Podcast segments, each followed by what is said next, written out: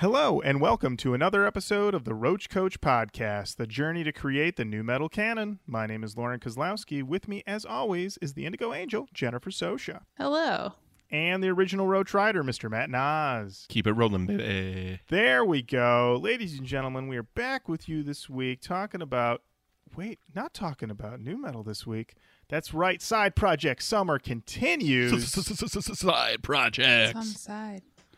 And this week, we're talking about one that everybody's been asking us to do. Everybody's been waiting for us to talk about. The infamous Big Dumb Face, Duke Lion, Fights the Terror, Wes Borland of Limp Bizkit's first of many side projects. Little peek behind the curtain. We talked about all them side projects. We're like, what about this? What about this? But when it came down to it, we said, you know what? You got to start with that first one. That's the one. Dig into that one and then start looking at your black light burns, your crystal machetes. But this is this one's going to kick it all off for Wes. I'm assuming we're going to dig into this record. I'm very excited. But before we do, we have got to talk about who's tweeting. Who's tweeting? Who is? So first, I think we're going to dive right into this, Jenny. We got a we got a list. Oh, yes, we do. So We love a list. we love a list. How could we not love a list? So over at loudersound.com, uh, there is a list of the eight most underrated nu metal albums. And the list is as follows Ill Nino, Revolution, Revolution, Hmm. Static X, Machine, Machine Head, The Burning Red, American Head Charge, The War of Art, Spineshank, The Height of Callousness, Head PE, Broke, Sevendust, Home, Hoobastank, Hoobastank, and that's the list. Wait. You mean all this time we could have done Hoobastank and we haven't? Sometimes, sometimes We- you have a bag. missed it. We Hooba missed it. Sometimes you have a bag of Reese's miniatures peanut butter cups. You eat it, you're like, God damn, I wish I had one of those. And then, like three years later, you're cleaning out your closet, your pantry, or whatever. And back in the corner, you see a little shimmer of gold. or a shimmer of a pastel, because maybe it was from Easter. What do you have? It's your special treat. Maybe Hoobastank Stank is our special treat that we forgot all about. You know what? Maybe that's what I mean. I hadn't even been thinking of Hoobastank. I checked the wiki. Last I checked, it had a nu metal tag on it, but they hadn't been somebody I'd been thinking about. Do the people want the Hooba? Maybe they do. Maybe they don't. I don't know. Hmm. I don't think we've received any push for them. They're not on the long list. Wow. They're not a band that I'm normally thinking about. Yet, a name I'll never forget. So credit where credit's due. Never forget the stank. Never, never. Hoobastank is yeah, Jenny. Yeah, no, I was going to say to Hoob or not to Hoob. Hoob or not to I Hoob. wish that you hadn't let me interrupt you, Lauren. I'm going to be honest with you. I don't know. That one's pretty good. I think it was pretty. Well, I don't know. Like the vibe in here right now is sort of like maybe we do. I don't know. Let us know. Roachkoachpodcast at gmail.com. Should we throw the stank on the long list? Jenny? I'm going to pose your question back to you. To Hoob or not to Hoob? Look, I'd Hoob. Jenny would Hoob. Only Jenny if people want to Hoob. I'm not going to Hoob on my own. But if everybody I'm else not wants to gonna solo Hoob, Hoob. no. No I- no. No, that's Hoob. weird. No, never solo Hoob. Mm-mm, no, always But- have a partner. when you're Look, if everybody wants to Hoob, I'll Hoob. I'm just saying, Okay. I would do it if others are into it. Okay, well, there you have it. Okay, and I believe uh, Ryan sent us that list. Thank you, Ryan. You might have just hooped us all. Uh, we also got sent this article by a couple people. I believe Garrett Fuller sent this to me directly to my personal email Wow. um, about Tommy Because he Lee. knows 'Cause you. he knows me personally. About uh, Tommy Lee was interviewed, and he said, "Methods of Mayhem, dude, ahead of its time."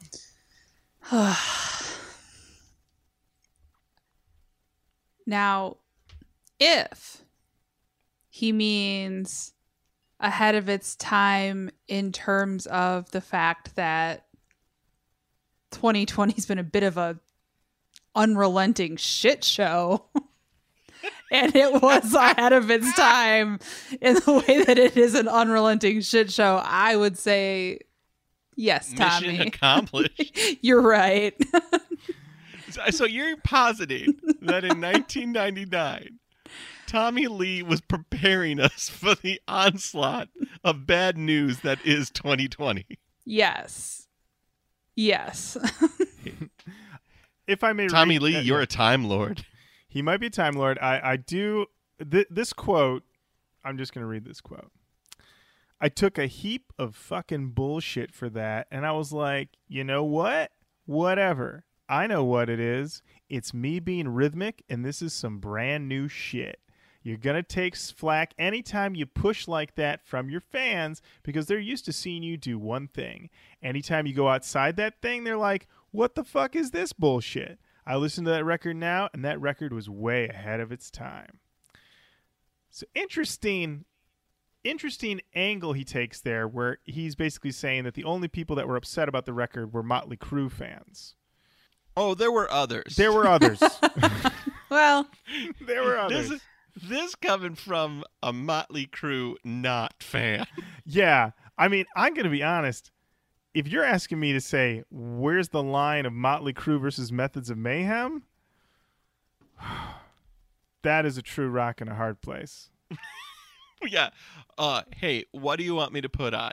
Doctor Feelgood Mm-hmm.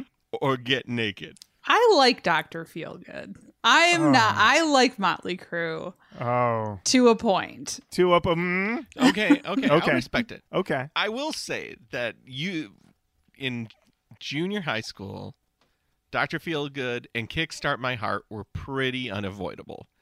And I think on record, Kickstart My Heart is the only song by Motley Crue that I would buy a 45 of. Like, I would say Kickstart My Heart is a winner. Okay. Damn near undeniable. As as I'm talking about this, I'm realizing that Motley Crue probably in the hair metal hierarchy for me was is probably on the higher end. Although let me ask this. Are we considering Van Halen hair metal or no? Because if we're considering them, then they're the top and everyone is way, way low.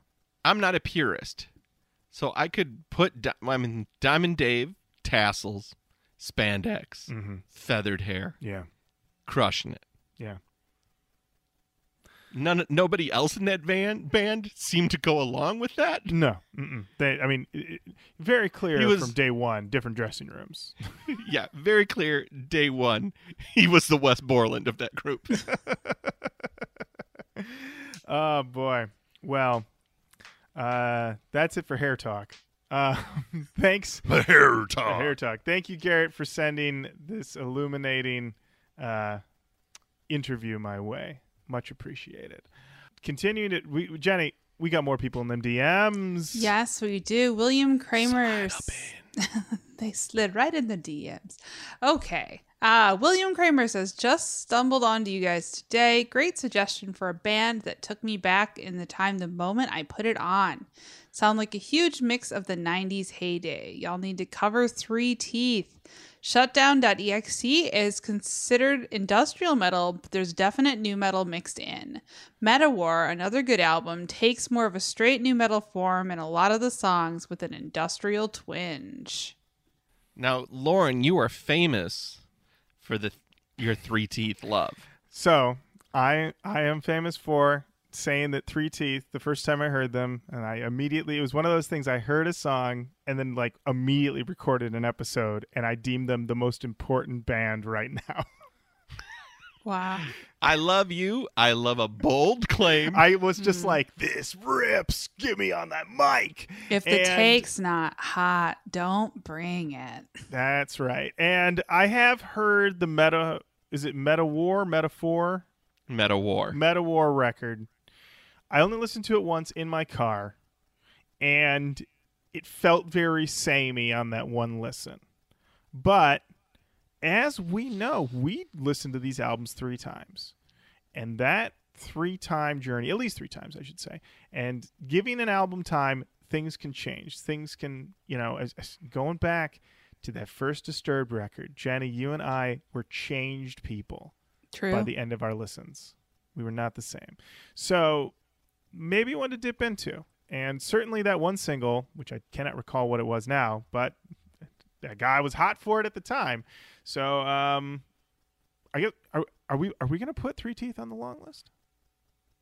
I think we have to. I think we have to put him on there with with with the stank with the stank. Mm.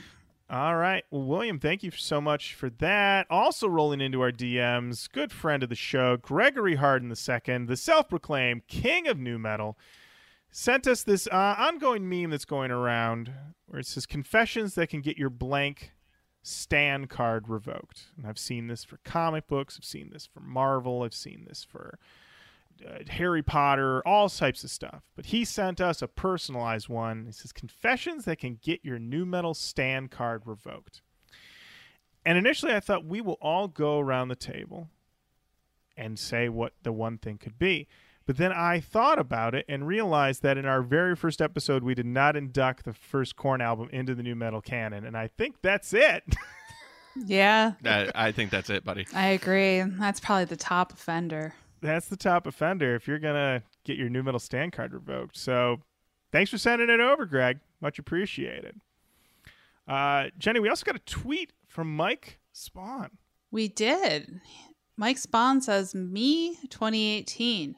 This album's only 36 minutes long. That's such bullshit. Me today. This album's only 36 minutes long. That's respectful of my time. Roach Koach, what have you done to me? And then we got a reply from Shmeev who says they've only given voice to the temporal anxieties instilled in us by capitalism's demand for constant productivity. Yeah. Hey, I, I think Quality takes time, I think I, yeah, absolutely. And I think but they don't nailed it. take up too much of my quality time. Matt. You Put got it on a T-shirt. Make it yourself. There you go. Speaking of T-shirts, yes. Uh, Yes. thank you, everybody who uh, pre-ordered the T-shirts. They're all in the mail, uh, but it seems that the U.S. Postal Service is being dismantled. So hopefully you got. Well, I gave everybody a tracking number, so you're all good. And we did do our drawing, and if you missed it, Justin Kramer, the big winner of the Linkin Park T-shirt or, or poster, not T-shirt, poster. Cool fun fact: Justin Kramer was the first order all the way back in March. Wow. wow. Patience rewarded. Cole Dowden was the winner of the Tenacious D poster. Um, by the way, neither of these have shipped yet. I, I need to find a safe way to ship posters, and I should have thought about that in these six months that I had uh, before I drew a name. But hey, you know, planning. Uh, but he won that, and Cole Dowden, fun fact, the only person to order both varieties of T-shirts. Ooh. Wow. Wow. Ooh, ooh, ooh. Oh. Thank you, everybody uh, who bought a t shirt. Uh, we really hope you enjoy them. Thank you, Sweet Mitchell, for making the dream a reality. Thank you, Jenny and Lauren, for putting up with me incessantly taking over the microphone and the news feed to be like, hey, can you buy a t shirt, please? Matt, that's not how your voice even sounds. It's not how you sound. it's not how you sound. Oh, God, can I buy a t shirt? No, that's better. That's closer. There That's it is. close. You nailed it. And well, Matt, you're going to love this next segment. It's a new segment. We've never done it on the show before, but now is the time. Jenny, it's called Whose Birthday Is It? Matt, Birthday. it's your birthday. Wait uh, a minute, what? It was your birthday yesterday. Uh, and uh, about Matt's birthday, Cole Dowden says, Happy birthday to the OG, the man behind the boards, the one, the only. He puts the bump in the bumper and the rolling and keep it rolling. Lots of emojis. I appreciate that. Thank you, Cole. Yeah, Matt, you got we we threw up a special tr- birthday tribute to you, and let me tell you, maybe we don't do the podcast anymore, and we just post pictures of you on Facebook because the likes and everybody coming in I was like, clearly, we know. I mean, we we had a lot of great comments. We wanted to read a few because some of these were these were great. Uh, Mosher Mag said, "Happy birthday, Matt. We love you like Jenny loves vampires and Lauren loves filter. That's love, baby. That's love. That's love." Canada Music says, Happy birthday, Funky Ken. Never worship the human face. Always refuse. You know, baby. Did somebody order something funky? Uh, yes, they did. They always do. Uh, Derek for real said, "Happy birthday, Prowler. Yeah, baby." Yeah, baby. M. Fife, thank you, says HBD, Mr. Mansion, cake, bottle emoji, needle emoji. I'd like to party. A party. On a, it's me. Hey, trust me and she. I have a lot of characters. You do, Matt. you That's- do. You We're do. making They're you count- work to receive Am your I here? birthday. Is it me? It's me, Chuggy Chad. Am I in this? Does Ah, anybody remember me? Well, next year. Oh, did anybody remember me as Fancy Matt? Oh, fancy Matt. We're di- we're getting some deep cut characters. And I'm here to talk about the Bible. It's Uh, Bible Man. Oh, Bible Matt. No one forgets Bible Matt. Uh, Alan Smock said, "Up here in my new Activate the Pit shirt, getting the party pit started with three pits. Happy birthday, Matt Nas!" And he posted a pic, indeed, of him with his three pits, rocking his Activate the Pit tee. Thank you, Alan. Uh, Keith Rockford says, Happy birthday, Matt. The pit is activated. And he gave us a little Limp Bizkit gif. Happy birthday. Love it. Austin, Thank you. Thank you. Thank you. Austin counts said, "Happy birthday to the goat. Keep on rolling, baby." Yes. on rolling, baby. Uh, Esme Louise says, All right, partner, keep it rolling, baby. You know what time it is. Keep it it rolling, baby.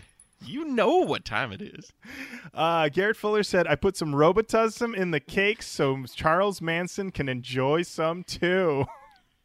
I just told this story the other day on uh, uh, Toomey's podcast, but I went to see Ministry, Helmet, and Sepultura live. And before we went, we stopped at Rite Aid. And one of the guys that I went with bought a bottle of Robitussin so he could robo trip. And my brother goes, Dude, I have vodka in the trunk. What are you doing? That's a true story. That's Hey. that guy. That guy was for real. Oh, that guy is a mess. I have seen him recently. Oh no. It has not gone well. Oh, no. Don't robo trip. That's all I'm saying. yeah, and if you Okay. have always time to turn her around, Always right. time. That's right. To pump them brakes. you can find your robo stride. Asking for help isn't weakness. It also could be strength. And we got one more message. My Jenny. birthday's turned into a weird cautionary advice thing. Well, Yeah. this will be the the twist it needs. Uh, Eric Wielek says, uh, well, he didn't say anything. In fact, he just sent a YouTube video of ICP birthday bitches. There it is. So there you go. Happy There you birthday, Matt. Thank you, guys. Happy birthday, Matt. And finally, we can, we, we we end our Who's Tweeting segment every week now, it seems, and no complaints from me or anyone here on the show, with another selection from Andrew Wolf's Roachamendations. Roachamendations. We still got Uh, a bunch to go. We got so many hot ones. Jenny, who we got this week? All right, this week we're going to listen to Sylar Golden Retreat. That's S Y L A R. This is Sylar with Golden Retreat.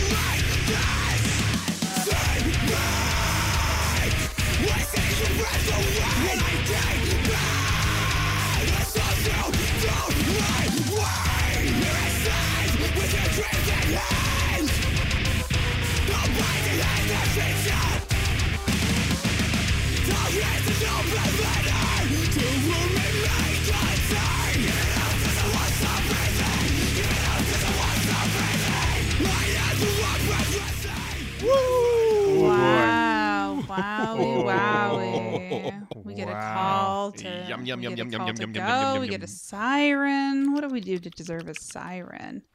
Oh boy. Mm. Wow. Pitbull. That was. I mean, plus we got that mic check up top. He's like, I'm checking this mic because I'm about to go in. Mm-hmm. Mm-hmm. That pretty. Talking about going in. Talking about is it is it time, Lauren? It's time. Okay.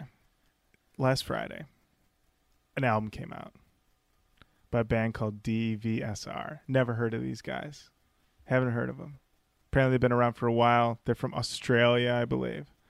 Someone hopped up on Twitter and said, "Roach Koach, do you guys, you guys hear this DVSR record?" I'm like, I, don't know what this is. What is this? I put this thing on, peeled my lid back, whatever that is, flip my lid. I don't know. Can't even.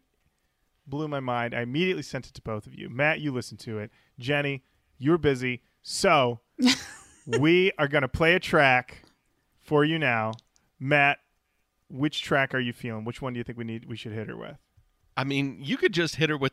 I got hit right out the gate with the first track. This is true. But- there, But if you have one that you're like, you know what? There is one because I so I listened to this album while I was driving around to get Mexican food, and I was in the parking lot of a restaurant called El Nopal, and one of these songs started, and I was like!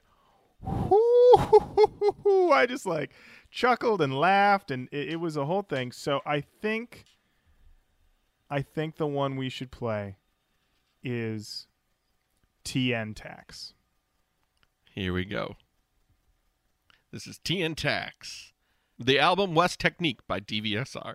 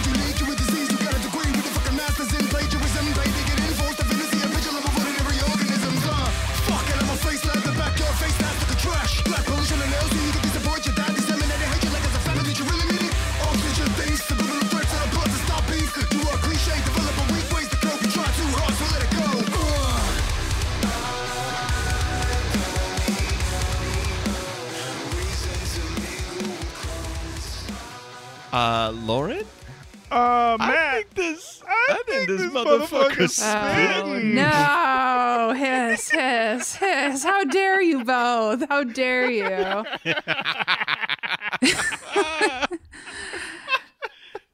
You lured me in with the promise of nu metal, only to turn on me. uh, that sounds pretty interesting. Are we gonna? Did we? Has this already been added to the long list? Um, I mean, these guys have been added to like my life. Uh, yeah, absolutely. Okay. Hey, look. the long list. I don't watch the long list all the time. Okay, Hoobastank just got on there. There's a lot going on. That's right. No, oh yeah, D- these guys definitely on the long list. This is another band where I was like, who do I need to talk to to help like with this vaccine development to experiment on my body because I need DVSR to get on the road, get me to some shows. It literally, Get me Uh, Matt. in the back of the pit so I can just kind of bob a little bit safely. listen to this album. It's what twelve? Is it twelve tracks? Eleven tracks? What do we got? Thirteen tracks. 44 minutes. Nice length. 13 tracks. That means that was 13 times where I went and either out loud or thought to myself, this motherfucker spit. Wow. This wow. motherfucker I'll go see this show by myself. Oh, Jenny, what? You don't want to Away stand? from us. stand with us as we, we turn to you at every song and go, Jenny, this is. No, I'm gonna be this- like I'm gonna be like uh, the Phantom of the Opera. Like I'm going to be slowly rowing in my moat under the theater wherever they play. Man, if that theater has a chandelier, they're Oh. in for it. Oh, Oh, yeah. yeah. We'll all go to the Pantages Theater to, to see DVS. Yeah. by yeah. phantom, by phone. uh, really, the only way to see DVSR is at the Pantages, I think. So I don't even remember who sent us that one, but thank you for everything. and uh, that is it for Who's Tweeting. Keep on saying hello online Facebook, Twitter, Instagram. Send us an email, roachkoachpodcast at gmail.com. Send us your recs. Send us your thoughts. Uh, send us whatever. And now it is time for the continuation of Side Project Summer with Big Dumb Face, the record Duke Lion Fights the Terror. Jenny, when did this album come out? This album was released on March 6th, 2001. Matt? That's still the thick of it. yeah, still the thick of it. Jenny, we'll start with you. History with Big Dumb Face. So I didn't listen to it when it came out.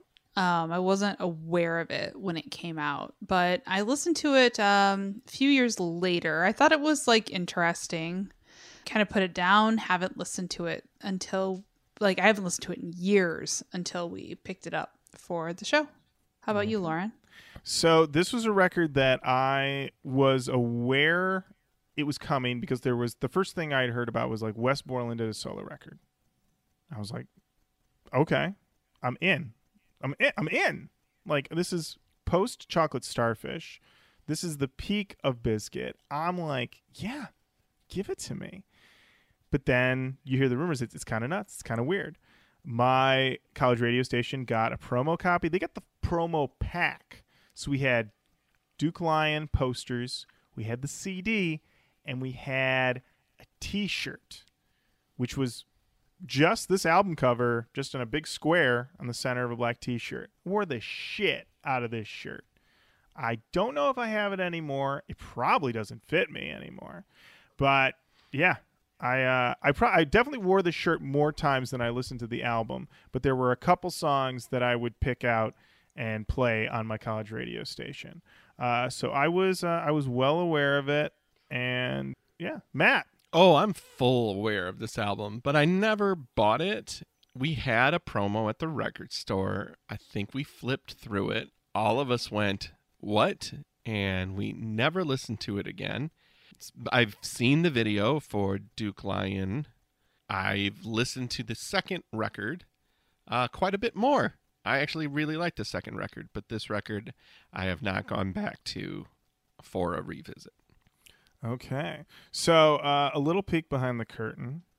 Uh, we there was a someone sent us a message. I think we read it on the show a couple weeks ago, where they said, "When you do Big Dumb Face, you should have Wes on." And so, I did reach out to Wes on multiple formats and asked him to be on the show, and he did not respond, and that is fine. But I just wanted to let everybody know we made the effort, Hey, and the door's always open. that's right. We tried. We tried. We gave tried. It, we gave it. We gave it. We gave it the try. Jenny, who's in Big Dumb Face? Uh, on this record, we've got Wes Borland on vocals, guitars, electric bass, and banjo. Scott Borland, who is Wes's uh, older brother, younger brother, younger brother, younger, younger. Uh, on keyboards, turntables, and vocals. Kyle Weeks on vocals, bongos, and sampling. And Greg Isabel on drums and vocals. There we go. Wes is the producer on this album. Jenny, genre tags. We got death metal and comedy metal.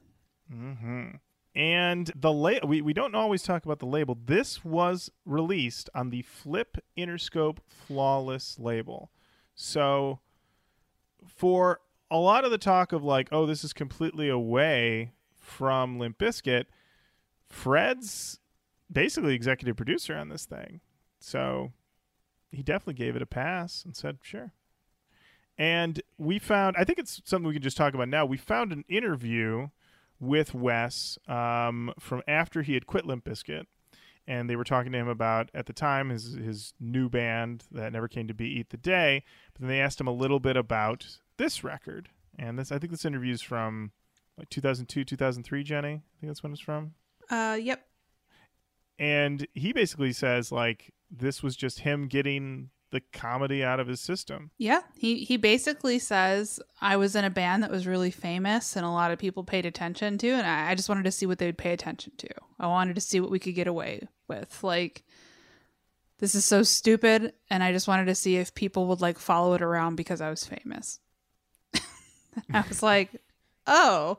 And I'm like, well, we're those idiots that are talking about it 20 years later. So, We finally caught up. yeah. Yeah. Yeah. So he was right.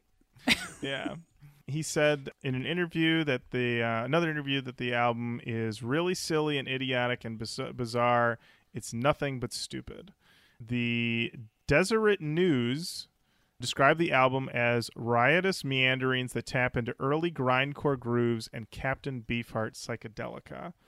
And there are two reviews one from All Music, two and a half stars, and Entertainment Weekly, who gave it an unfavorable review. Mm. The All Music review was by Kieran McCarthy, who described the album as a mediocre Ween ripoff. And Robert Cherry at EW said, Dumb? Check. Big? Not likely. But at least Duke Lion Fights the Terror isn't only about the Nookie. Wow. Whoa. Okay. He really Eh, missed an yeah. opportunity to say, Face, get out of mine.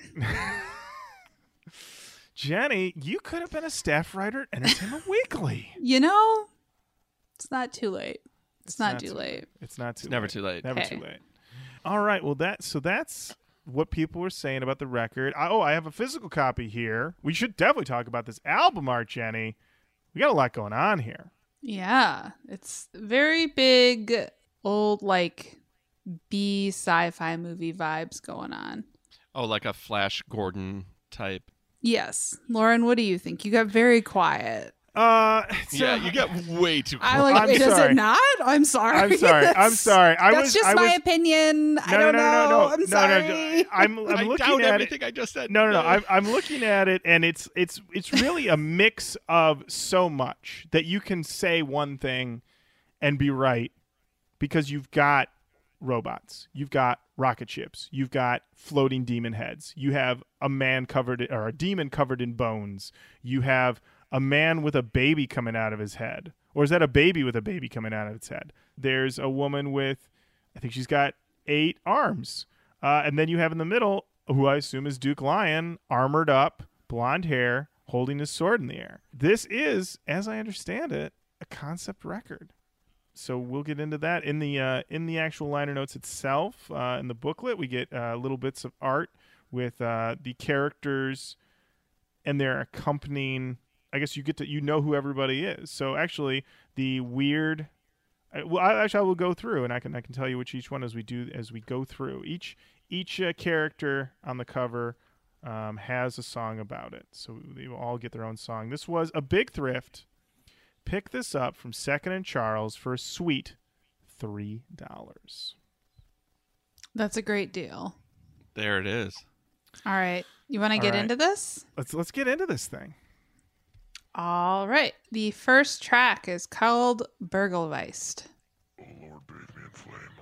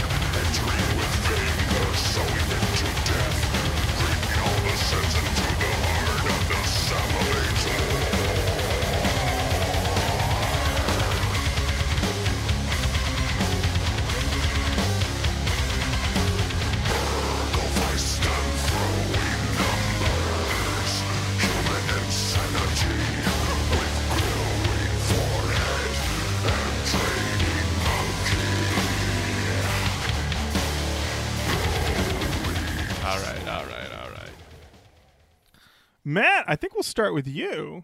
Thoughts on Burgleveiss? Number one, I mean, uh, grindcore makes me laugh. Grindcore type things. It probably shouldn't, but it's so like I don't know. It's so weird to me because it's aggressive, it's pounding, but then it's also so ridiculous and kind of full of itself in a way. Not, I'm not trying to disrespect grindcore. I, I don't know that much about it to be able to be like. Do you guys just want me that? to go? Do you guys just What? want me to go? I'm joking. No, I want you to stay. No, no, it's Um, okay. but you just keep talking trash about grindcore, Matt. But no, I mean it just is. When he says these are dumb songs, it's like, yeah, they're dumb, but I liked it. I liked that song. It has a very Mr. Bungle esque breakdown there. Like that type of chord change always makes me think of Bungle. So I like the vocals. I like that it's preposterous. The lyrics are ridiculous, but I'm I'm here for it. I'm living for that one. I liked it.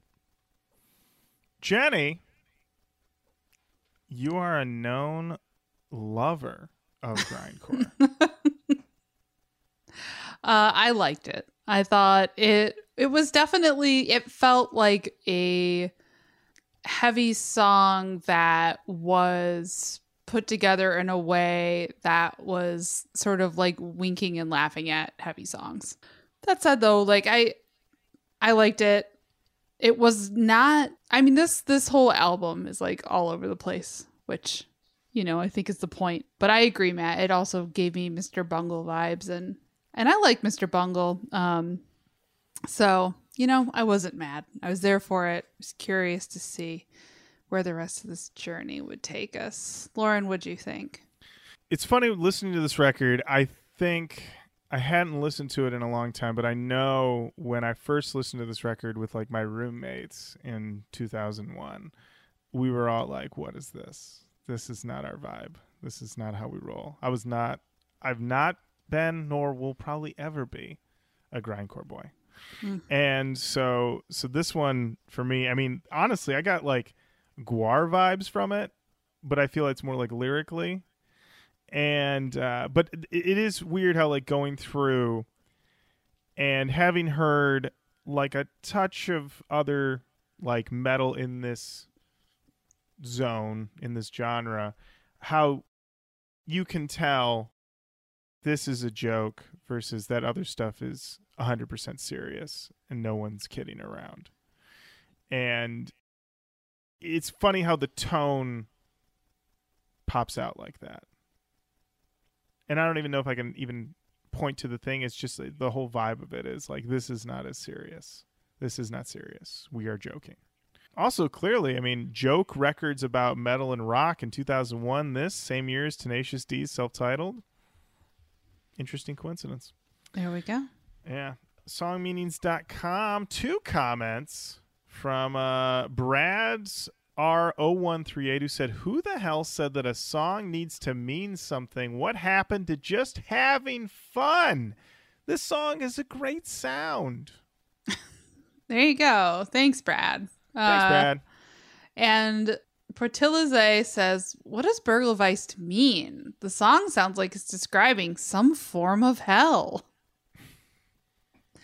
Um, you know, Lauren, you said that each of these songs corresponds to a character and that's outlined in the liner notes, correct? Correct. So the Burgelweist is the creepy guy baby with a baby coming out of his head.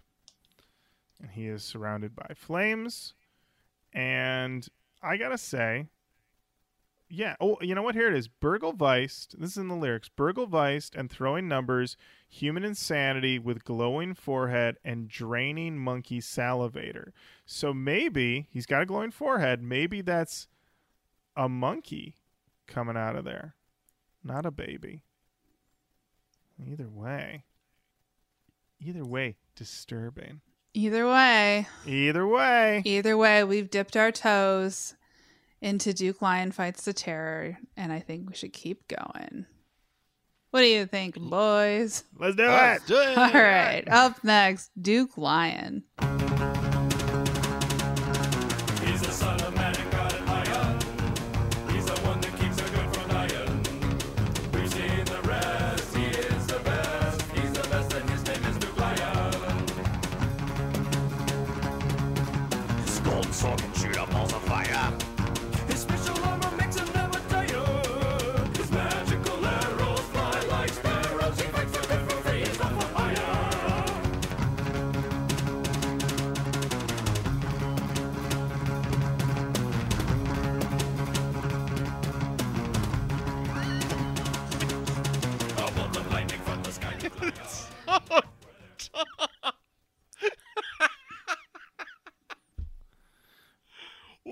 Why four times? This is this. I get it. yeah. I get like he's fucking taking the piss out of everybody, and that's the first time I've heard Duke Lion in a long time. It works, guys. That song works. oh, right. all right. You heard it It's- here first. you heard it? Yeah, I'm the only one saying it. But that song works. And this was the single, which cracks me up, and the one they made a video for, which is very, very low budget. Them on a white soundstage, basically in their tiny whiteys. A mark of the era, I have to say. This was the tidy whitey boys running around time. Absolutely. This video, watching it did take me right back. I it's so funny to think about what he said though, how yeah, I'm in this bu- big band. I can I have a blank check to do whatever I want. I'm going to make this total goofball record and see who sticks around for it because that's the thing. I saw this video multiple times. Like it was running on like this college music video stage station that would play in the cafeteria. So I saw it f- I remember that. yeah. Yeah. And so I saw Wes Borland rolling around his tidy whities while eating lunch for like three months. You know, this thing got this thing got a push. This thing got more of a push. Because that's the other thing is think about a lot of the side projects we've done so far this year. How many of them would you say like we didn't even know device existed? You know, Mm-hmm. these are all these things but i feel like i've talked to a lot of people and the and uh, about this show and have you and then you bring up wes and somebody's like oh big dumb face it seems like everybody heard about this record in some capacity and has never forgotten it It was on Flip Interscope. there you go was this record was this record commercially successful jenny I I mean it its peak position on the Billboard 200 was 194. Again, higher than anything I've ever put out. Uh, and on US Heat Seekers it was at 16, but um no, I don't think that this really reached any level of commercial success. the one thing I yeah I it's too bad we don't have any numbers because the thing I am thinking about is okay 194 on the Billboard 200. It's kind of low, but it is the Billboard 200 and it's the Billboard 200 in 2001. This thing might have cleared 200 300,000 copies. you know, over Yeah. its lifetime. Yeah, yeah. So, yeah. I don't think there would be anything to make Wes laugh harder than a, than a gold record for Duke Lion. Probably, probably. So we're talking laughs, we're talking about having fun. But then you got to go over to songmeanings.com Lord. where there is something that we have never seen before, Jenny. It's a war of downvotes. It is a war of downvotes, and it's a lot of words that you just don't say. so we got we got a lot. So this is probably the dumbest song I've ever heard. Downvote. Yeah, but the music video is hilarious. Downvote. I want to kill Wes Borland now. He was better off in Limp Bizkit. No, actually, Limp Bizkit number one is worse than Limp Bizkit, but still not gonna say it. Downvote. Happy little demigod said it's intended to be carefree and silly. If you're an uptight fucknut with no sense of humor, don't blame Wes. Yes, Limp does suck, but BDF is the one of the is one of the most original bands that I've ever heard. Downvoted. Uh, Kishma says Wes was all the talent in Limp Bizkit. Glad he left. He's funny as hell. Downvoted. Leviathan 90 said, You're an idiot. Wes was the only person in Limp Bizkit who wasn't a fucking mainstream poser. I only like Limp Bizkit because of Wes. I'm glad he left. And this song is meant to be funny, you blank wanker. You got no sense of humor or something? Downvote. Are these all from like 2002, 2003? Yeah. Yes, Matt. Yeah. Of course. Uh, the anti pop said it's not a song I would define as great, but yeah, it's funny and that's cool. Still, when I want funny, crazy, strange music, I usually listen to Primus. Downvoted. there was, it, it was ruthless. It was truly ruthless.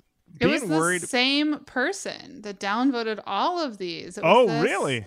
It was all this like Portillo Lise person. and their name was Bess Warland. yeah. no, no, Wes is cool. Wes is cool. It's tough out there. Yeah. So Um, what what do the liner yeah. notes say about Duke Lion? So Duke Lion, we have the picture. Duke Lion is indeed the blonde man uh, with the glowing yellow sword here. Um, he is standing in front of a mountain vista, the sun poking its head over the horizon. Yeah, this song is basically just listing off all of the great things about Duke Lion. He has a golden sword that can shoot up balls of fire. His special armor makes him never tire. His magical arrows fly like sparrows. He fights for good, for free. He's not for hire. So he's a man who's working for the people and he cannot be bought. Robin Hood vibes. Big Robin Hood vibes. All right. We ready for the All next one? Let's do Let's it. do it. Up next we've got Kali is the sweet hog.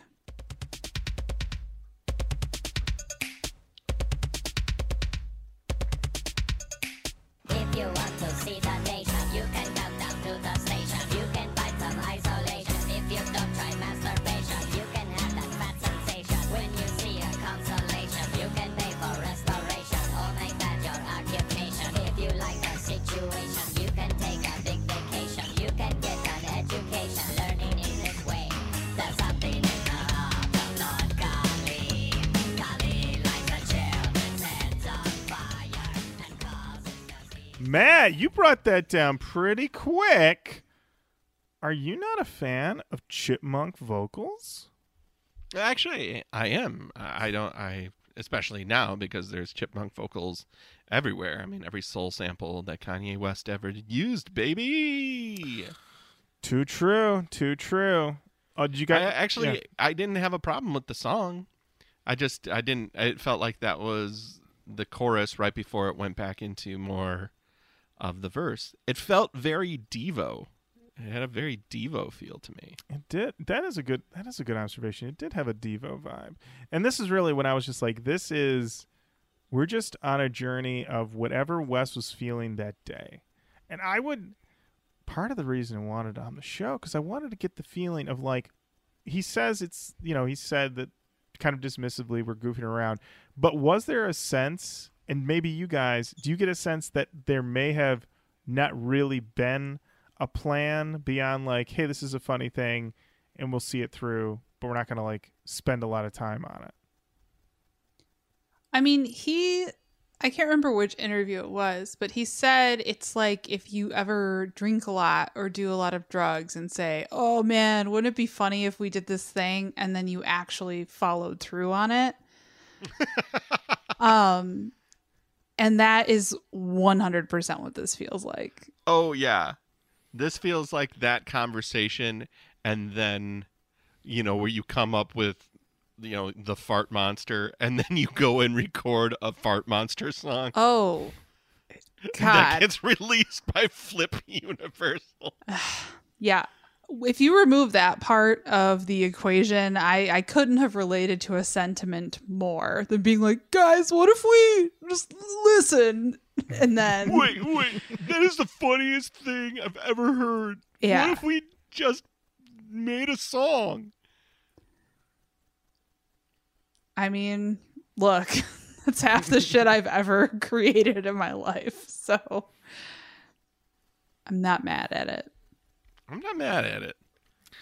I'm not mad at it, but I will say that it seemed a little. I remember on one listen, I was like, I like the bop to it, and it has a cool little rock out ending.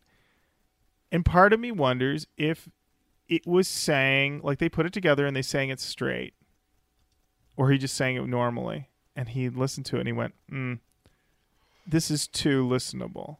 Let's jack with the vocals to just make it a little bit weird. Like that, a little bit like that someone would be like, I hate this. You know what I mean? That seems to be, there's some other moments on this album that seem to be little tweaks on what would otherwise be a pleasant experience. And then he's like, oh, no, no, no, no, no, my bad. Let me make it a little unpleasant. Because as much as you said, Matt, that the, the, comparing it to the chipmunk vocal of like, yeah, like a Kanye West sample or something like that, this seems to be on the other end of that, you know? The, the difference between listening to slow jams and this, you know, is like yeah. Well, I think that's why I said Devo because Devo would do something like that, where they would take, you know, number one, there's there's a drum machine in this song, so that's something that you really haven't heard artistically from him, and then there's, you know, there's not really a heavy guitar song. It's actually more of an acoustic guitar sound coming at coming at you. And so it's kind of like, eh, yeah, I would think that the idea of speeding up the vocals or pitching the vocals up kind of leads to a different aesthetic because I can't believe I'm about to do this, guys, but here we go Oh, multiple interviews, Wes has said that he's a visual artist, which he is. I mean, he paints, he works in mixed media, he's made tons of things that you can see on his uh, Instagram page. He has drawn this, and when he was a guitarist in Limp Bizkit, he made it like performance art. He wore a costume every single time. So I think there is a piece of my brain that says, I wonder who this guy is. And then he puts out a solo record and is like, You ain't ever gonna know. you know, you know, like I'm all of this. You make sense of it. It's not my job to make sense of myself to you. that's a good point, Matt. That's a good point. I guess I did fail to mention that that Wes did all of the artwork for the album. Um, so all the drawings, all the paintings are by him. It even says in the uh, in the uh, the liner notes, all artwork by me. Parentheses Wes. So for this one, it is the blue woman with, um, I believe these. I, I stand corrected. She has ten arms, and they are holding various weapons. Uh, a burning plate. I'm assuming it's a burning plate of cheese, opa, and also I think this is a banana. I don't know. She's ready for anything, really. Anything that comes along. And I will say, for as much as this thing is uh, weirdly done and some of this artwork is a little unusual, the lyrics are all very easy to read. This is a very easy to read bit of liner notes here. So thank Hey. you, Wes, for that. That's a service. That's a service she- right there. So she's kind of like a Shiva. Uh, I'll go to the I'll go to the lyrics, Matt. There's something in the heart of Lord Kali. Kali lights the children's heads on fire and causes disease to spread. But Kali is our friend, and Kali is the sweet hog. Mount the sweet hog. So, you know what? It's it. What it is is it's when you go to a party and you bring your friend, and you say to him, "Listen." these are friends from work be cool and then 20 30 minutes into the party you're talking to somebody by the fridge and then you hear someone go who's the dude who's the dude who's messing with the stereo? And you're like, fuck. And you got to go get him because there he is over there taking apart. He's like, I just want to see what the cones look like. I'm an audiophile. Just let me look at the cones. You're like, dude, stop taking the stereo equipment apart at the party. Wow. And I apologize for saying uh, Shiva. I don't know. Uh, I didn't know my gods. Uh, Durga. Durga has ten arms. There you go. I was Ten arms. silently pissed over here. I knew that Oh, you would be. yeah. So I tried Yeah, to get yeah. in that retraction fast because your eyes said you're an idiot. Oh yeah, I love condemning you guys. it's like my top quarantine hobby. Chastising you two. Oh. Just you two. Oh, yeah. Well, I know. I know you walked up the stairs and you said to Mitch, "You're like, I'm about to chastise those motherfuckers for two hours. I'll see you in a bit." yeah, he said, "Good for you, honey. Good for you. Give them it. Give him, Give 'em give him it. yeah, give You know him it. that common turn of phrase. that commentary. everybody phrase. uses. Give him it. It's Give 'em it. Yeah, it's Give written 'em in it. like a, a really whimsical cursive font in our kitchen. it's right above the stove. He made T-shirts for everybody. Oh, Oh, please. yeah. Give 'em it. Please Give 'em do. All right. Up next, we've got Blood Red Head on Fire.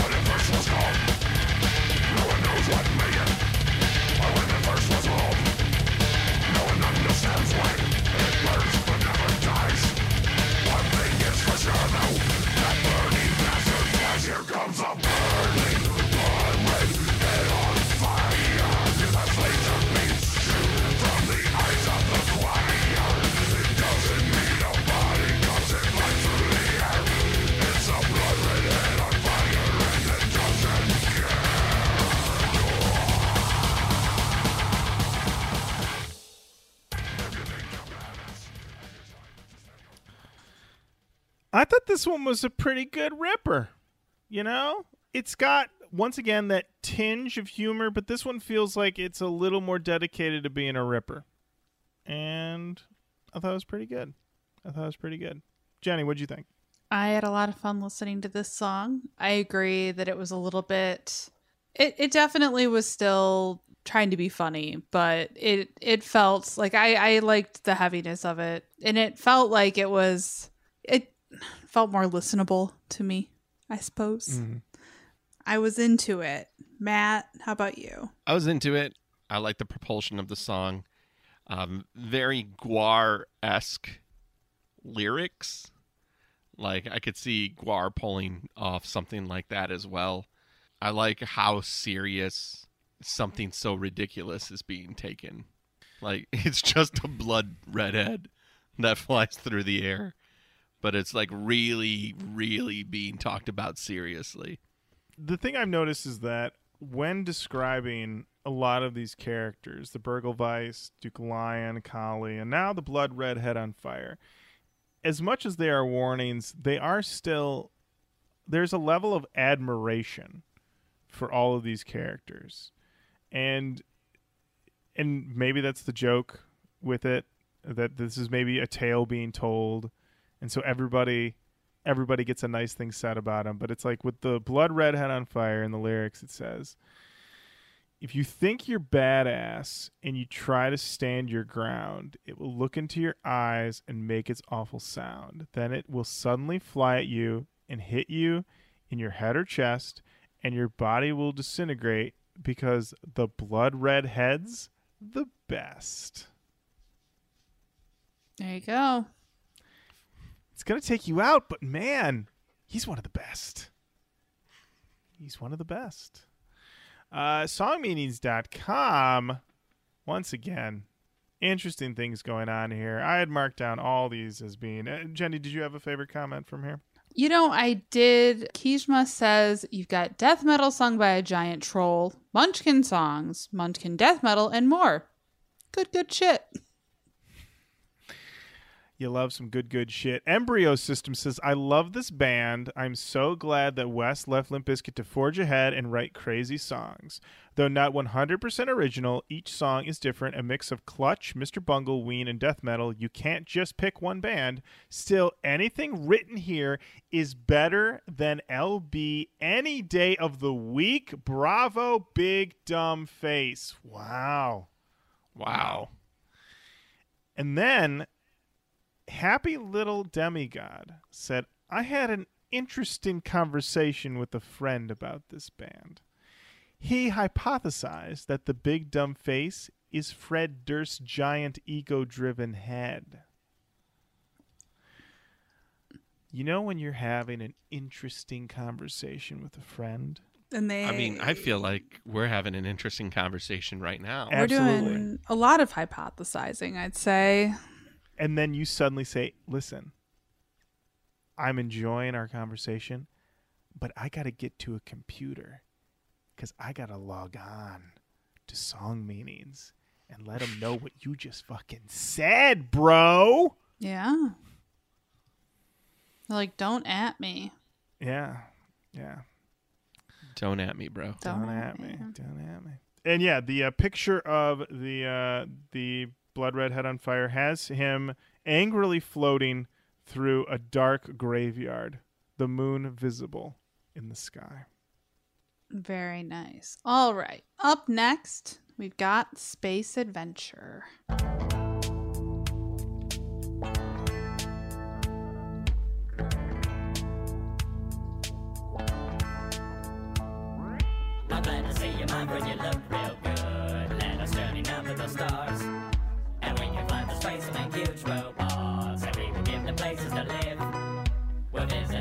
Other and make new friends. We'll hold it and they'll teach us a game. It's fun to learn the game and we all play well. We like to taste all of the strange foods. We navigate and we create. Make robots to help us out. When we land, we make new friends and never regrets. We're all robots. We like fun. Games are fun. Fun is good. Robots are good. We live on So th- this song is bad. this this one's not for me. You know what? That's okay. yeah, this one. I'm, why am I turning into a big dumb face apologist? Matt over here? defends Space Adventure now. here it isn't great. It isn't Strong start. Okay. strong strong defense right off the gate. Yeah, it's not great. But what it is is something that you don't see pretty much at all from a major label. And that's a huge ball swinging risk. This is like Zappa. Like, no wonder they said Beefheart. Um, although I do find Beefheart a little bit more uh, inaccessible. Like, there's chord structures in here, and the song makes str- makes sense. Whereas Beefheart just sounds, at least to me, the stuff that I've heard when I think of uh, Trout Mask Replica, um, difficult uh, to ascertain what the fuck's going on. This is a song, so it reminds me a lot more of like Zappa, Yellow Snow, things along the song Yellow Snow. As not enjoyable as it may or may not be, and it's not a super enjoyable song, there is a part of me that goes, "You made Flip Interscope pay for this." there, there is a little bit of that, and it's just like that's a that's that's something. Yeah, I mean, within the context of this album and like the whole vibe, it makes total sense. Like listening to this album, the the first time I listened to it recently, I was like a little bit like, oh, what the hell? Like as each song came through, which I think is the point, but the the second and third time I listened to it, I was like, yes, this all makes sense as like a whole album. Like I think that's it's the point. I think the point is that it's dumb and it sounds like a like a dumb kid's song or something. Like these songs are all dumb. And it it's what and that's like the that's the intention. And it is it's it's in the the name of the band. It's every interview or evaluation wes has ever done of this is like yes these are very stupid songs. So yeah like that that totally makes sense. I don't know because it does it sounds like when my cousins and um, my brother and i would be together we would just goof around and we pull out a casio and turn on the drum loop the one drum loop that it had and then like play the only chord that we know and make dumb stuff up. And then like someone would bring and i know that wes has said this like he did something with his brother i want to say where they would just when they were kids or when they were young they would just record and just make goofy stuff up and kind of half edit it half not and just play around. And it definitely has like that feel of you can hey kids you could make this if you wanted to. Yeah, the thing that really I noticed on my listens, uh, especially the later ones, was that just I found this song just to be very annoying, you know, in a way that I'm not used to hearing because it is so purposely annoying. It's it's it's it's it's a bit like that joke in Dumb and Dumber where he's like, "Want to hear the most annoying sound in the world?" He like screeches his voice. Like this is like, "Hey, you want to hear the most annoying song?" And then, I mean, just everything about it. Nothing about it is pleasurable to listen to for me. And it's not even the worst song I've ever heard. It's just like it's not. Yeah, it's not even like it's just annoying. Just like irritating. So well done. This is one of the least interesting art pieces in the liner notes. It's just uh space, just little dots indicating space. Literally about exploring space. So there you go. so boring lauren shrugged and made a meh face exploring oh, space The, the universe, the vast unknown. yeah cool. Whatever. Where are the rifts, Wes? yeah there we go take him take him to task You left Limp Bizkit for this? Yeah hey limp Yeah. bizkit could go to space you don't know you just don't know Oh, man, could you yeah Oh, Limp Bizkit in space. They they tear it up, Mm. man. The moon doesn't Mhm. know what's coming. oh yeah all right Oh, We're in space. John Otto, take us to the bridge. man what if what if Uh, what a dream. Oh, Okay. good idea. You know what? Don't Mhm. rule it out. That's all I'll say. I'm not. I don't have any information that you don't have, but I'll just say don't rule it out.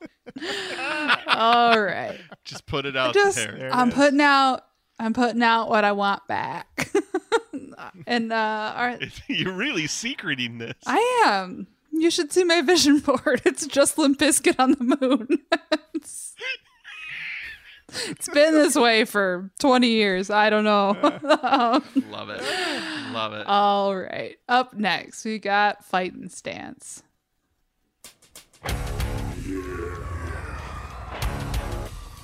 Big John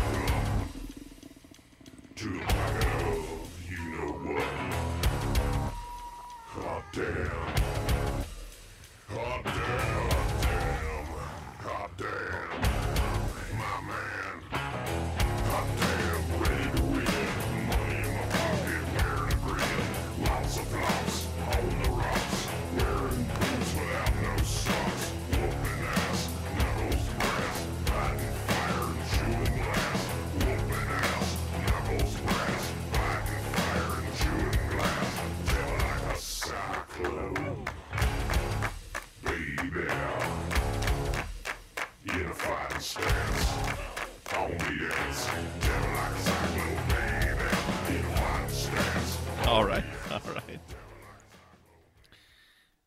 the note I have for this song, which I enjoy much more than Space Adventure, is that with some of these songs, you get the joke very quickly, and then you just get to hear it looped for like two and a half minutes. Because with this song, I feel like I got the joke, and then it's like, well, we've, we've got more song. We're going to just repeat the joke. And this is once again that thing that I've said before about how I am very picky about funny songs, joke music. Doesn't really always work for me. So in this case, I, I got it. I, I got I got the bit. I think it I think it peaks out at about fifteen to twenty seconds into the song, but we got a whole lot of song left. So that was that was my main takeaway. Not a bad experience, but I, I got it. And then you just sort of politely sit through the rest, as you should. Wow. Jenny? Uh, actually, I kind of liked this song. It gave me like a Mike Patton swagger vibe going, and I think I I enjoyed that. Like, if we're making, if we're like evaluating the different kind of jokes and humor that we get here, like as each character comes through, this would be a joke in character that I would like. Just some like big dumb idiot that's like throwing swagger around. That's so I think like maybe for me this one I was I was good with it. I enjoyed it. Matt, what do you think? It it also seemed to kind of point out. It, it is probably the one that some people could go. This one's about Limp Bizkit fans. Mm-hmm. You know, like "They're just trying to be so tough, and then he's making fun of them. But the song has a real um, Morphine. yep, morphine. It, it had a very morphine vibe to me. I see. I don't have a lot of frame of reference for morphine. My silence wasn't like earlier when Lauren was so silent. Sorry, you guys. Sometimes I'm just thinking, thinking way too much for a podcast. Um, I, Let's see. yeah. I'm gonna take a risk. I'm Take gonna a take- risk. Take a risk, and I'm gonna play a morphine song. Listen, Wes took a risk. You can take a risk.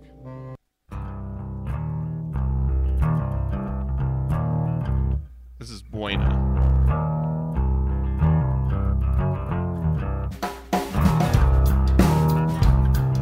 Yeah. Or is it the song we just heard? I I mean, I think you your risk paid off, Matt, cuz Yeah. you're right. Damn. You're right.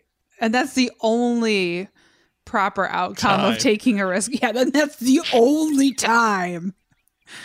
Once again, I just love to rip you guys down as much as I can. man, Jenny, you really put me in my place. Oh man, Uh, can't wait to God. continue to just it, it literally like Give it to him. oh giving yeah, it to him. give him give him to him, Just Give like it him. give him what it. Mitch give him Give it. him it. What Mitch said. What Mitch said. Verbatim. Yeah. Direct quote from Sweet Mitchell. Not so sweet tonight. If that's what he's No, saying to you no. right before you came up. Yeah, he hissed. Give him it. I said okay. Oh wow.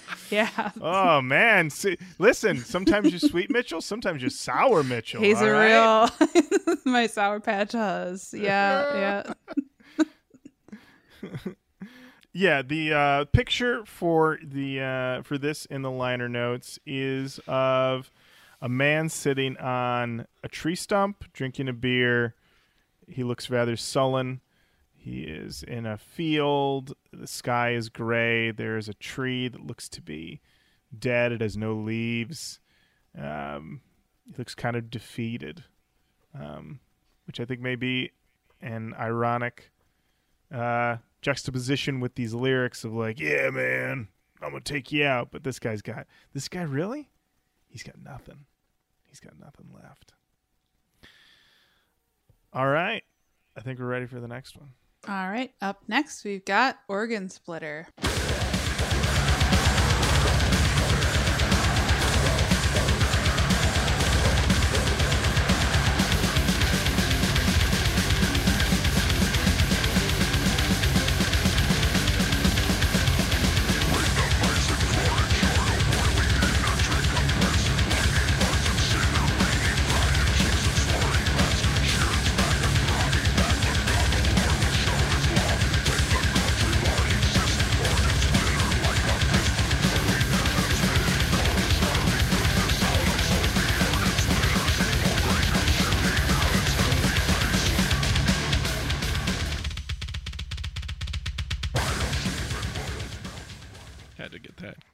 Solo.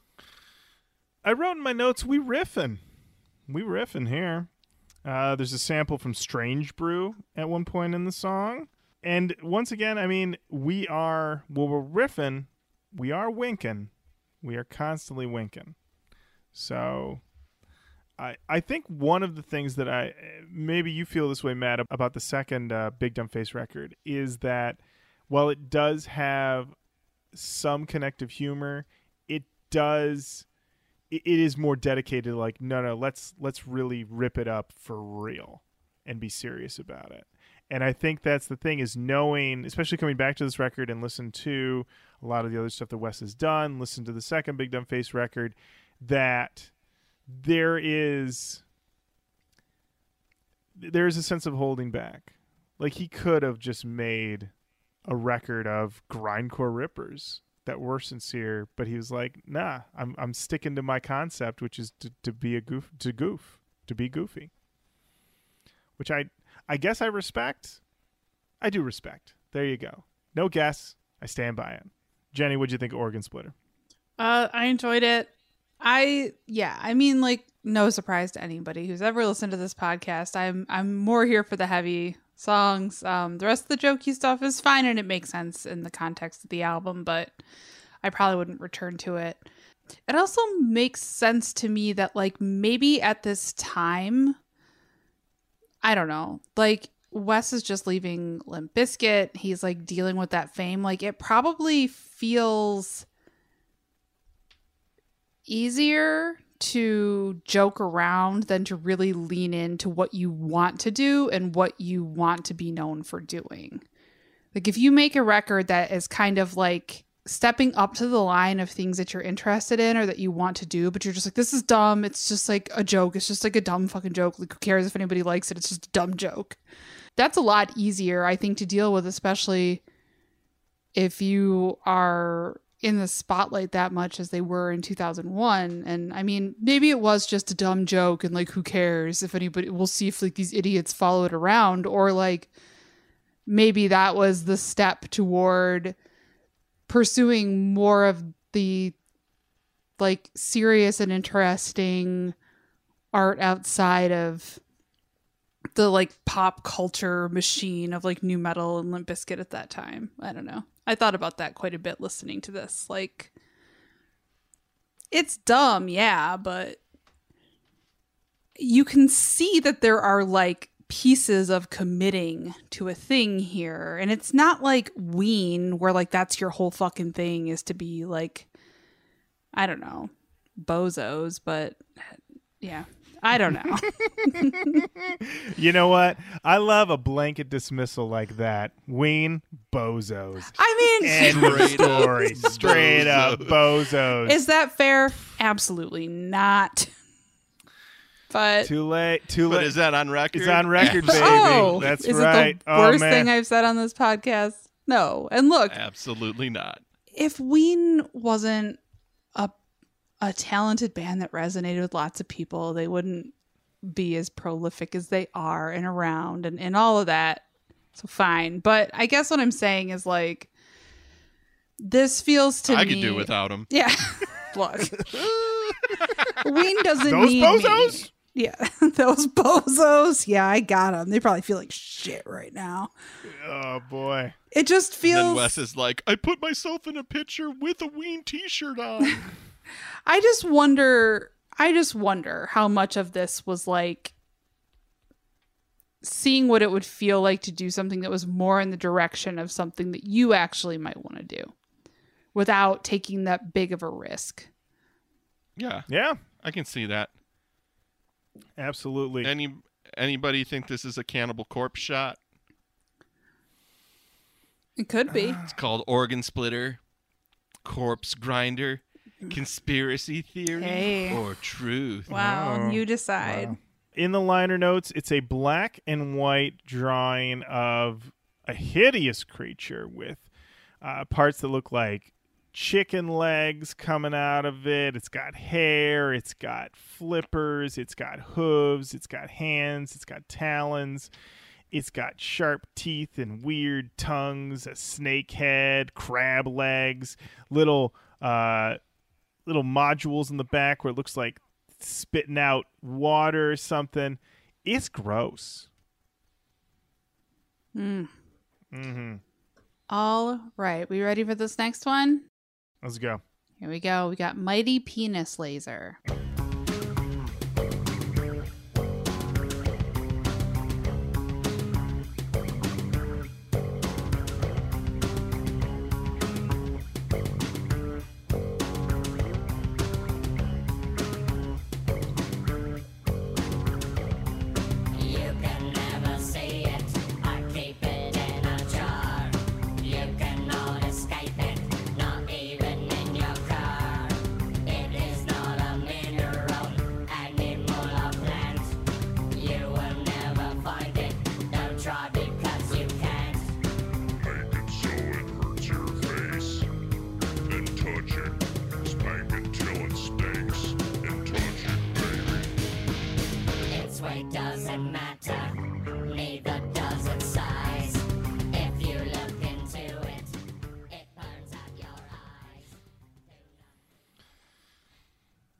So we got a sort of funky bass here. Did somebody order something funky? Funky Ken, I don't know if you're ready for a mighty penis laser, my friend. Oh, baby. Well, maybe you are. Maybe you are, Ken. pew, pew, pew. Oh shit! But Ken, please Oh. put Whoa. away your Ken. penis Pew, laser. pew, pew, Pe- Ken, pew. Ken, Ken. Are you saying pubes or pew? That's up to you, baby. Oh no. Oh no. Oh, Oh, oh boy. By the way, come back to T-Mobile, Jenny. I don't know if I can now. I'm thinking about pressing charges. Yeah, you can't just be yelling pubes, pubes, pubes at people. Yeah. I left Ken. it up to you. I was saying pew, pew, pew. Please don't leave me. I'm Oh, sorry. Ken. I'm sorry. I need 5G. Uh, I, I- have to say with this song, it is, it feels like an in joke more than a lot of the other songs on here, which I feel like you can find a pretty clear reference point. This one, I, I feel like there's there's got to be some sort of other in joke uh, that may be literally, if you were to explain it, it would it would make even less sense. You know, it'd be like Dave said this thing one time, and we thought it was funny, and, and we were just we just made a whole song out of it. Um, so yeah, this one did feel. I didn't mind it so much, but this one definitely felt like sitting in with people that you like friends of friends and they're all just cracking up and you're like i'm glad you're having a good time i should probably leave Yeah. Yeah. One of the one of the first parties I ever went to when I was a teenager, this kid who lived across the street from my best friend, he his nickname was Hammy. His parents were up north for like an extended period of time, and when we went over there, and this there was this group of friends that was like very tight, and they hung out all the time, and I was definitely not a member of the group, but they lived across the street from my best friend so we snuck out and went across there. And they had all these like drawings up all over the walls of the various members of the group and their nicknames and there was one it was this girl named christine and it just said fuck frog under it. And i have no idea what it means but they'd always be like yeah fuck frog. And everybody laughs and i'd be like ah and then i did like a shot of aftershock and felt sick. Never did learn what fuck frog meant though. That's my penis laser story there you go. There you go. There you go. There you go. um in the liner notes i can't tell if this was a deliberate choice or censoring because all it has is it's it has the lyrics written out. It says up top nothing can stop the mighty penis laser in all red but the background is all black and there is just a jar floating and so i don't know if there might have been something more explicit behind it and then they said you got to black it out or if they really just wanted a floating jar I don't know. We'll we'll never know unless Wes comes on the show and we ask him that one thing, and then we say, "Get out of here!" Only had one question. mm-hmm, Uh, and then he's like, I'm already gone. already gone. Uh, songmeanings.com. I I don't know, Jenny, if you had any comments you really liked. I only had one that I liked. Uh, we Um, probably liked the same one. Is this a happy little demigod? That's the one. Take it away. All right, look, this is a concept album. Duke Lion Fights the Terror tells a story, and each song is a chapter in the book. The mighty penis laser is just one of the spiffy villains he has to overcome. Like the burning blood red head on fire. I know concept albums are hard for morons like you to follow. Read Pink Floyd's The Wall, Marilyn Manson's Antichrist Superstar, and Fear Factory's Demanufacture. Ergo, they don't sell well. But I personally think it's a hell of a lot more difficult and impressive to produce a concept album, and that it takes extra talent and intelligence to write music that isn't just standalone. Agreed, Duke Lion Fights the Terror is a rather silly concept album, but humor is seriously overlooked in modern music. Plus, wouldn't it be awesome to shoot lasers out of your cock? I mean, I was lost until the end, Yeah. and then I Oh. came right back. ergo. Ergo, here too. Uh, I mean, strong finish. Uh, I also really enjoy the part where he lists, uh, well, he or she, I don't know, says uh, Pink Floyd's The Wall, Marilyn Manson, Antichrist Superstar, Fear Factor, Demanufacture, you know, that don't sell well. uh, Maybe at release. I, you know, The Wall. Have you guys heard of Pink Floyd? You familiar at all with those guys? A little bit. Uh, thank you, happy little demigod. May no one, uh, may no one bring you down. All right. Up next, we've got Robot.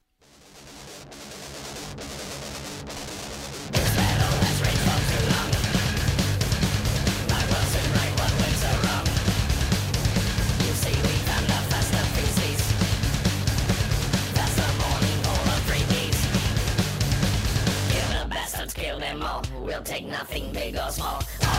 All those bastards want to die. Use your knife to stab his eye. They made us mad and they will pay. Follow me, I know the way. Down in here there is a key that we missed so they could not see. It's right in here and this is where we'll find the key. We're almost there. The key is used to turn unlock that activates the key. wow, short one, short one. Yeah, I all I wrote in my notes is that it's a decent rocker, some good riffing. Is literally about robots battling. In the liner notes, uh, it has a picture, uh, a, a drawing of a robot done in kind of the classical like Lost in Space type of uh, look, with uh, little what look like little blimps flying around. You know, the key is used to turn a lock that activates a huge robot, and this robot will kill them all with one huge smash. We'll watch them fall. Thank you, robot. Thank you, robot. Thank you, robot. Thank you, Robot. Up next. Oh. Jenny, any Oh. thoughts on robot? No. no, No. no, no. I mean, it was it was a fun little. It was a little jammer, I'd say. Little jammy robot boy. I liked it. Uh, we ready for the next one? Let's go. Let's do it. All right, Rebel.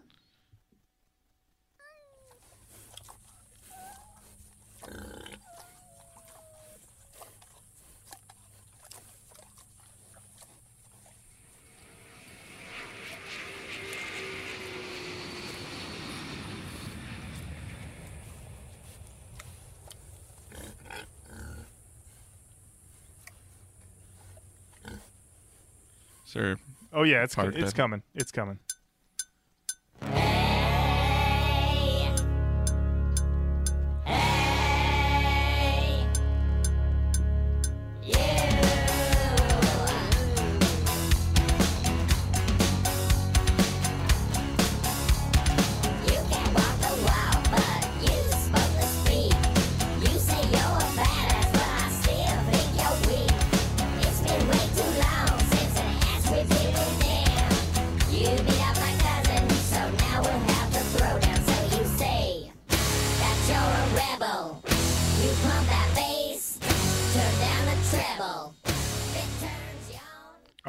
Keep it going. Keep it going. I guarantee we'll have a fight.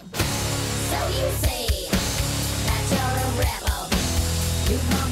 that bass, So I gotta say, this was this was the, my favorite song on the album when I was in college. It's my favorite song today on this album. I used to play this on my college radio show all the time. I was thinking about what it is beyond just like it's got a strong melody, it's got that cool riff on it. It still has the chipmunk vocals, but I don't mind them here.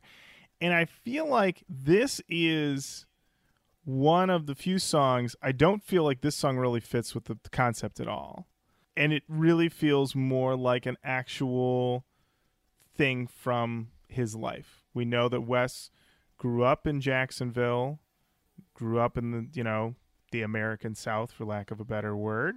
And certainly, you know, when he talked, you know, his infamous conversation with Toomey where he went in on this idea of you know going home and how you know talking to uh, Aaron Lewis was Staind and him being like you got to go home and him not even really thinking of it as home.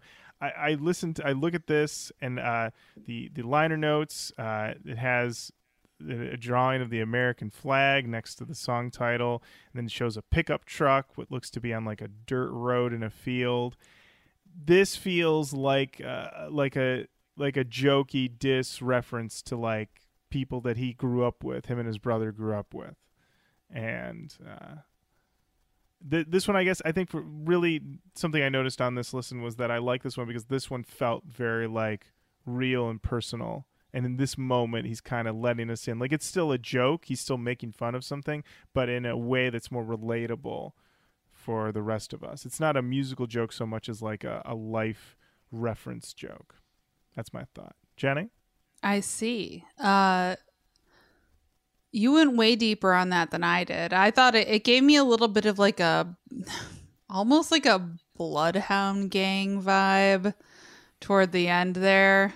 Um, which I'm sure nobody would appreciate me saying if they heard it, but I don't think Wes is going to listen to this. So, um, but yeah, no, I thought it was like I see what you mean. Like I can see why this might be the one that you would pull out to play uh, on the radio station. I thought it was like a fun little bop, and and what you say about the context does make sense to me. Matt, what do you think? As you guys well know, I'm a big fan of uh, mindless self-indulgence. Yes. And this reminds me of one of their side projects called The Left Rights, where I think they only recorded on one channel at a time. Like it's really bad. And it I, it came out after this album. Um, but man, it, it definitely has that same kind of fucking around feel to it. There you have it. There you have it. We only have a couple left. All right. Up next, we've got Voices in the Wall.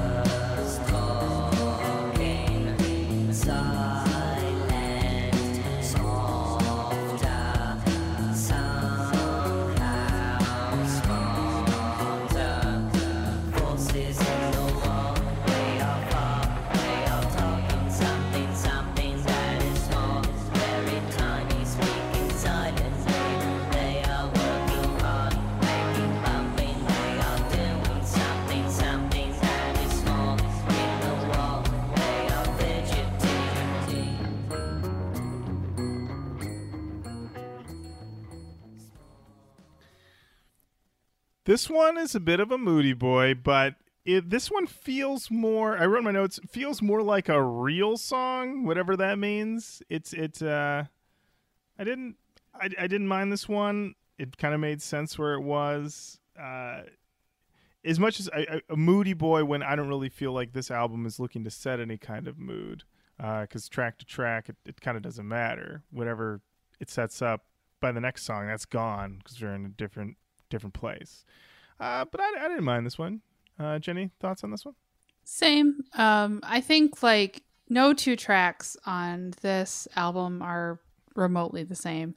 Even if they have like a similar thread, like it's chaos. So, um, yeah, definitely Moody Boy. I liked it. I felt like okay, they're winding us down, which I wasn't really sure what we were going to get toward the the end of the album here. Uh, but I liked it. It was like a bit more of a, a chill vibe after a real roller coaster. matt Quick cue. oh How respectful of our time is this album? Uh, this album is 51 minutes and 23 seconds long. That's longer than I would expect. So most of the songs are actually pretty short on this record. Um, this last track that we have up next, called It's Right In Here, uh, is about 20 minutes long. And a lot of it is, I don't even know what to say. It's, I mean, there's a Well- lot well- of footsteps. yep There, it's, it, the song, Should I use it as a, as a bed right now? Should I just start playing It's Right in Here? Well, it's it's it starts off, and I say like the first two and a half minutes is an actual song. So I think you start it off,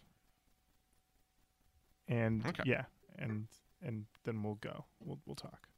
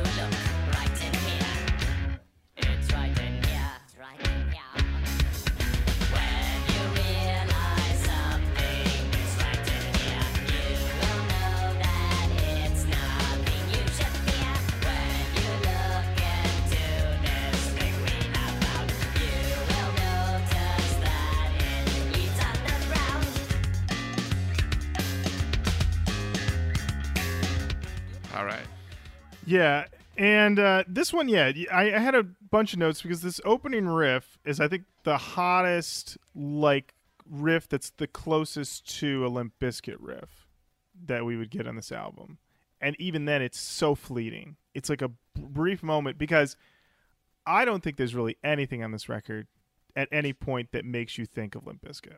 So that riff up top is like for a second I go, oh, but then it's gone. They're like, oh, that was we were, we were just joking around.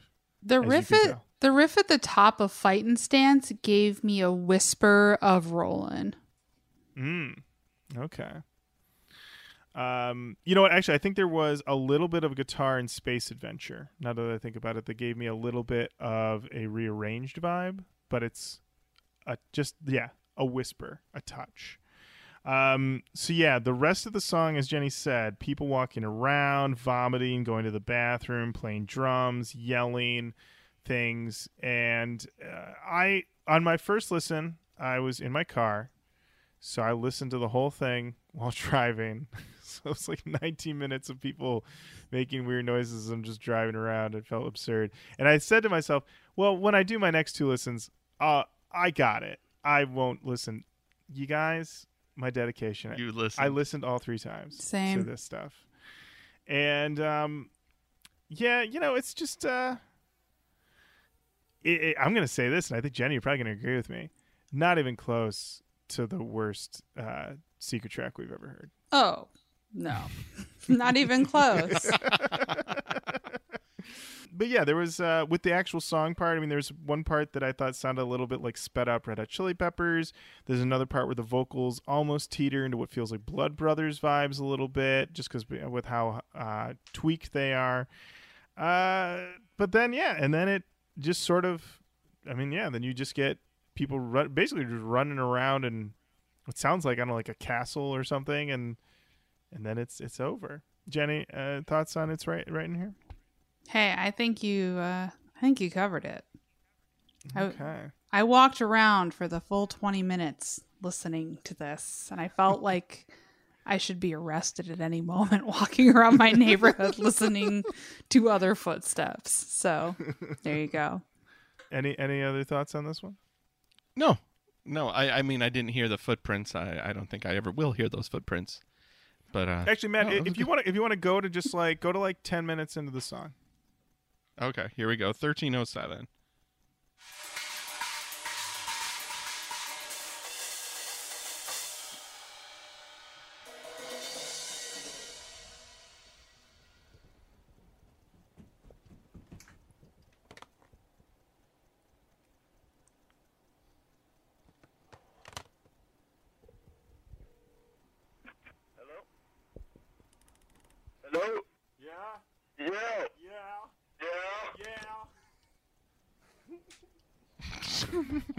You know what? I'm right. You know, Jenny, you were right. You should have been arrested. Yeah, I was just like walking my dog around my neighborhood, like, oh.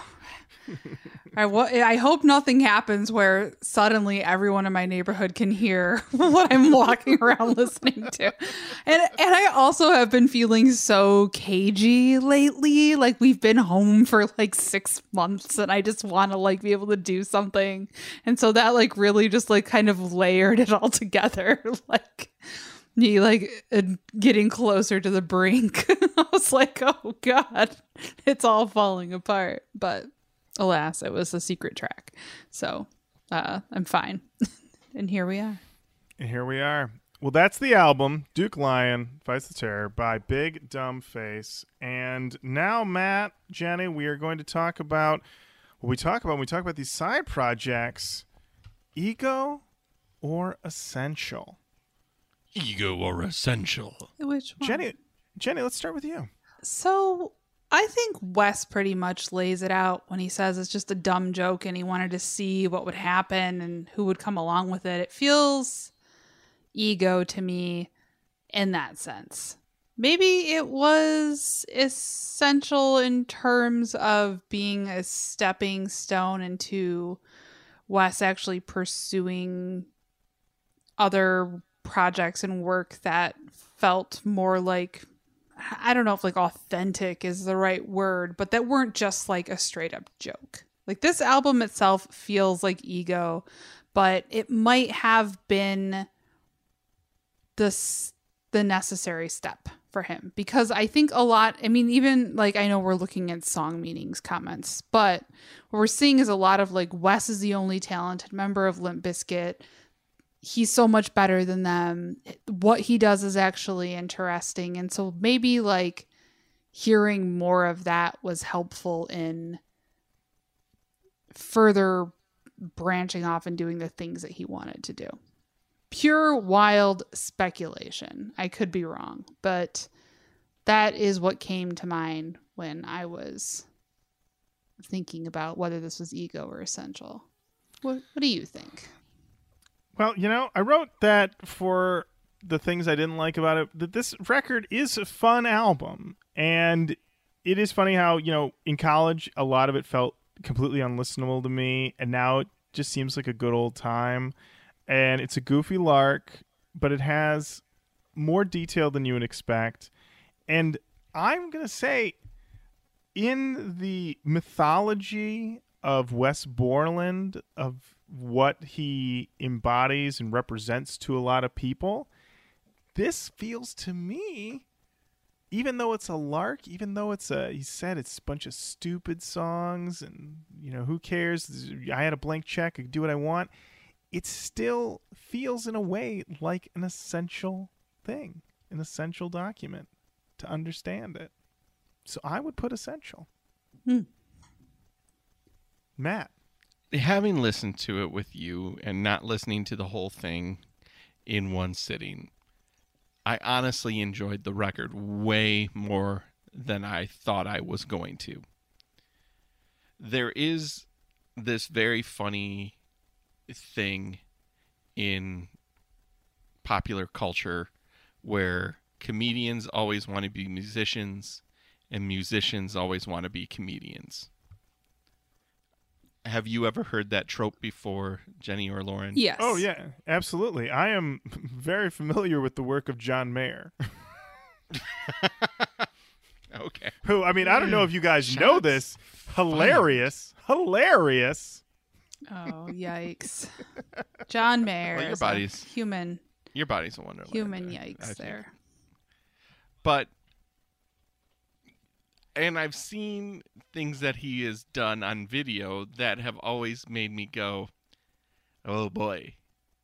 You know, you know, he's he has characters, he has guys that are goofy. And just like if somebody blind watches or tunes into something that we go that we do when you, nobody's on board with it yet and it's like, "Oh boy, what are you guys doing, you idiots?" It's easy to do and dismiss. But this record was ultimately enjoyable,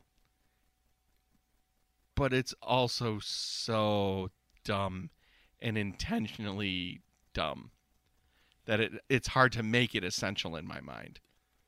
Because it's an ego play that plays within the construct of the Limp Bizkit mythos.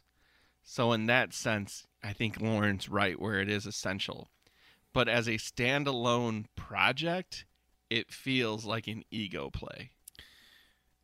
Here's my one thought that I I'd been thinking about. I didn't write it down in my notes, but that is remarkable from a lot of the other side projects that we've done this summer. Is that all of the other side projects have elements about them that are worked in either in a large part or in subtle ways to still appeal to the audiences of the original band that they're coming from. Fieldy's record has appearances from Jonathan Davis. It has stuff from Korn on it. Uh, Fort Minor's got Mr. Hahn on it. It has still aspects of it that are like Linkin Park esque. Device, Draiman himself says this can appeal to fans of Disturbed, but also new people. But in this case, there is zero concession to Limp Bizkit fans on this record. There's nothing on here where it's like, do, do you like Rollin'? Do you like Full Nelson? Well, then check out Space Adventure. Nope. nope. Not the case here. And in that way, I, I mean, maybe this is the perfect mix of the ego and essential. But also, with ego, though, with ego, there is a level of self flattery. You know, with something like Device, we're still playing into, you know, the Draiman thing, that sort of rock, you know, as he says, we're still making rock and roll music, you know, and and definitely the ego on that Fieldy record, you know. But Oh, this yeah. record is, if anything, purposely ego less in a way. I mean, he he the only video for this thing has him rolling around in his tidy whities. He's not trying to look cool at any point. He's he's if anything trying to look as fool even more foolish than maybe people normally think he is. It's not a cred move. Mm, I don't agree Oh, with you. Okay, you don't agree with me on that one. No, Okay. I don't. And I don't think that this is a bad thing necessarily, but I do think that looking at what I've read of the relationship that Wes has with Limp Bizkit and being in this band, it's clear that he struggles with wanting out or what that means for his career as an artist. And he has straight up said that like it cost him opportunities musically. Like Trent Reznor didn't want Nine Inch Nails and Limp Bizkit to be mentioned in the same article. Uh, he said that you know when he was married to uh, the woman in Queen Kwong, that it was damaging her career. So that being in Limp Bizkit had you know, he thinks about what it would have been like, like what kind of music he would have made, what kind of career he would have had if that hadn't been a thing. And so, in a way, with a lot of this stuff, I feel like the move is like kicking away from that and saying, like, I am different from this, and like, I am. I am more artistic than that. I'm deeper than that. I'm weirder than that. I'm not mainstream in that way. And I don't think anybody would argue that this is mainstream, but I think like almost pushing yourself so far in the direction of being like, look at how fucking weird I am. Look at like what a goon I am on this, whatever. In a way, I feel like that is ego. And I don't know if I don't think that's like bad. I just think that like it just seems to be real really full of strife the relationship between Wes as an artist and how infamous Limp Bizkit is and what Limp Bizkit represents in the cultural zeitgeist seems so antithetical to what he thinks of himself and what he wants to be recognized for. Does that make sense?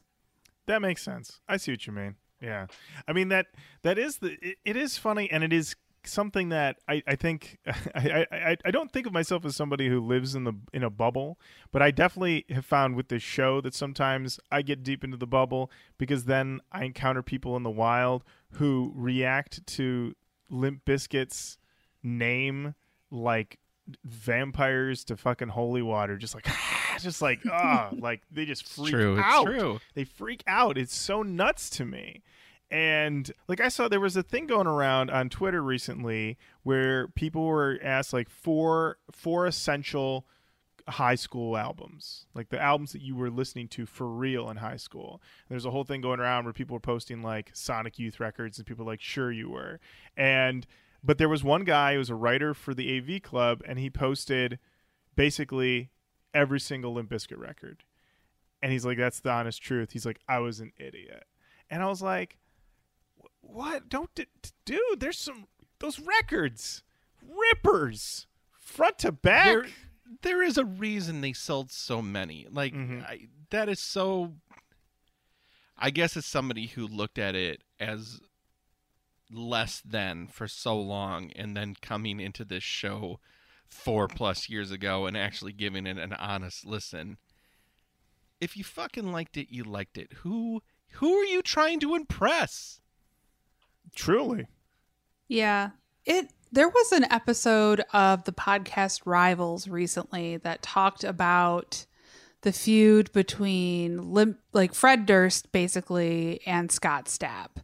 And the way the hosts talked about Limp Bizkit did also Lauren make me realize that like I'm in a bit of a bubble because I'm like they felt like they had to preface every kind thing they may have said about Limp Bizkit and I, I was just like, you know, I get it, but like when you look at all of the bands in the world, like they are not that bad. And like, same thing when they were even, it was interesting when they were talking about the feud between Limp Bizkit and Creed, they went several times to why isn't Fred Durst making fun of how bad Creed's music is? Because Fred Durst, the entire time, I think one time he said something about like take a nap during Creed's set or something, but like he was never trashing them.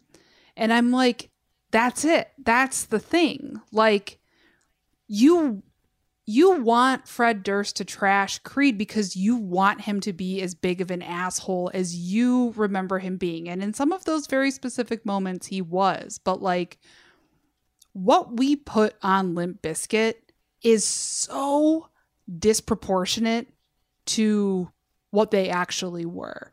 Like, we take all of our misogyny and like hyper masculine energy and toxic masculinity and we shove it all in the Limp Bizkit box. We're like fuck fred durst fuck his red hat. Wes Borland was the only cool thing in Limp Bizkit but like if you look back at that era and you look now it's all still here. It's just like this nicely packaged little box we have that we can like point at. Like that package right there Limp Bizkit that's the thing. We're not that anymore. That's ugh like i want to be so far away from it but like we're fucking not at all. It's just it's dumb. I hate it. That's my rant.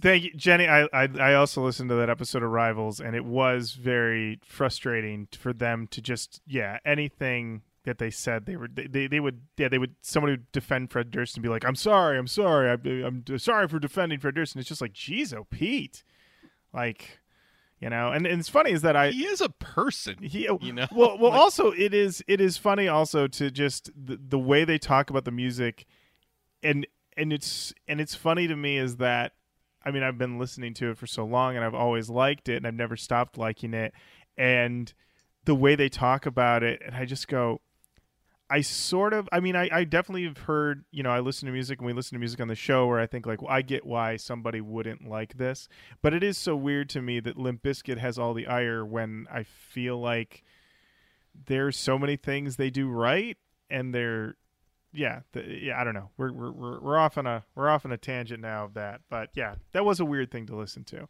on that episode. Still a good podcast, but that that oh, episode, I, great yeah, podcast but Yeah. that one i took personally yeah, that that tends to happen anytime any show that isn't normally nu metal or anything adjacent decides to dip into our world. I'm just like, what are you saying about our boys? What are you saying? don't you dare! I agree. I agree. And I've seen the making of. We all watch that making of doc when Fred is at his worst. Yeah, and even then we're like, how dare you? I gotta be like, look. look in the mirror, everybody in the world. like, you're not better than Fred Durst, and you fucking know you're not. you know, you fucking know you're not.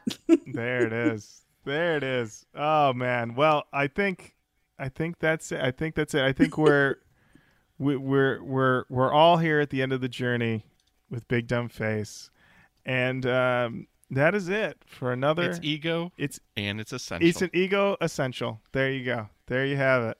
Uh, and that just brings us to the end of the episode. Thank you so much for listening. Keep on saying hello online Facebook, Twitter, Instagram. Give us a follow, give us a like uh, on all of those services. Send us an email, roachkoachpodcast at gmail.com. Please keep sharing the show on social media. That helps us gain that visibility. Every time you share it, we get a new message. Somebody saying they heard about us and now they're binging us. So let them know that you are rolling with the coach. And uh, until next time, side project summer not over. We're taking we're gonna we're gonna dip next week. We're gonna we're gonna dip back into some nu metal, and then we're gonna close out big. So just buckle up. We got one more coming. Until next time, Jenny, thank you. Lauren, thank you. Matt,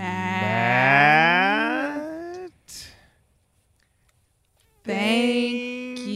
you. Thank you. Okay. Bye-bye. Bye. Bye.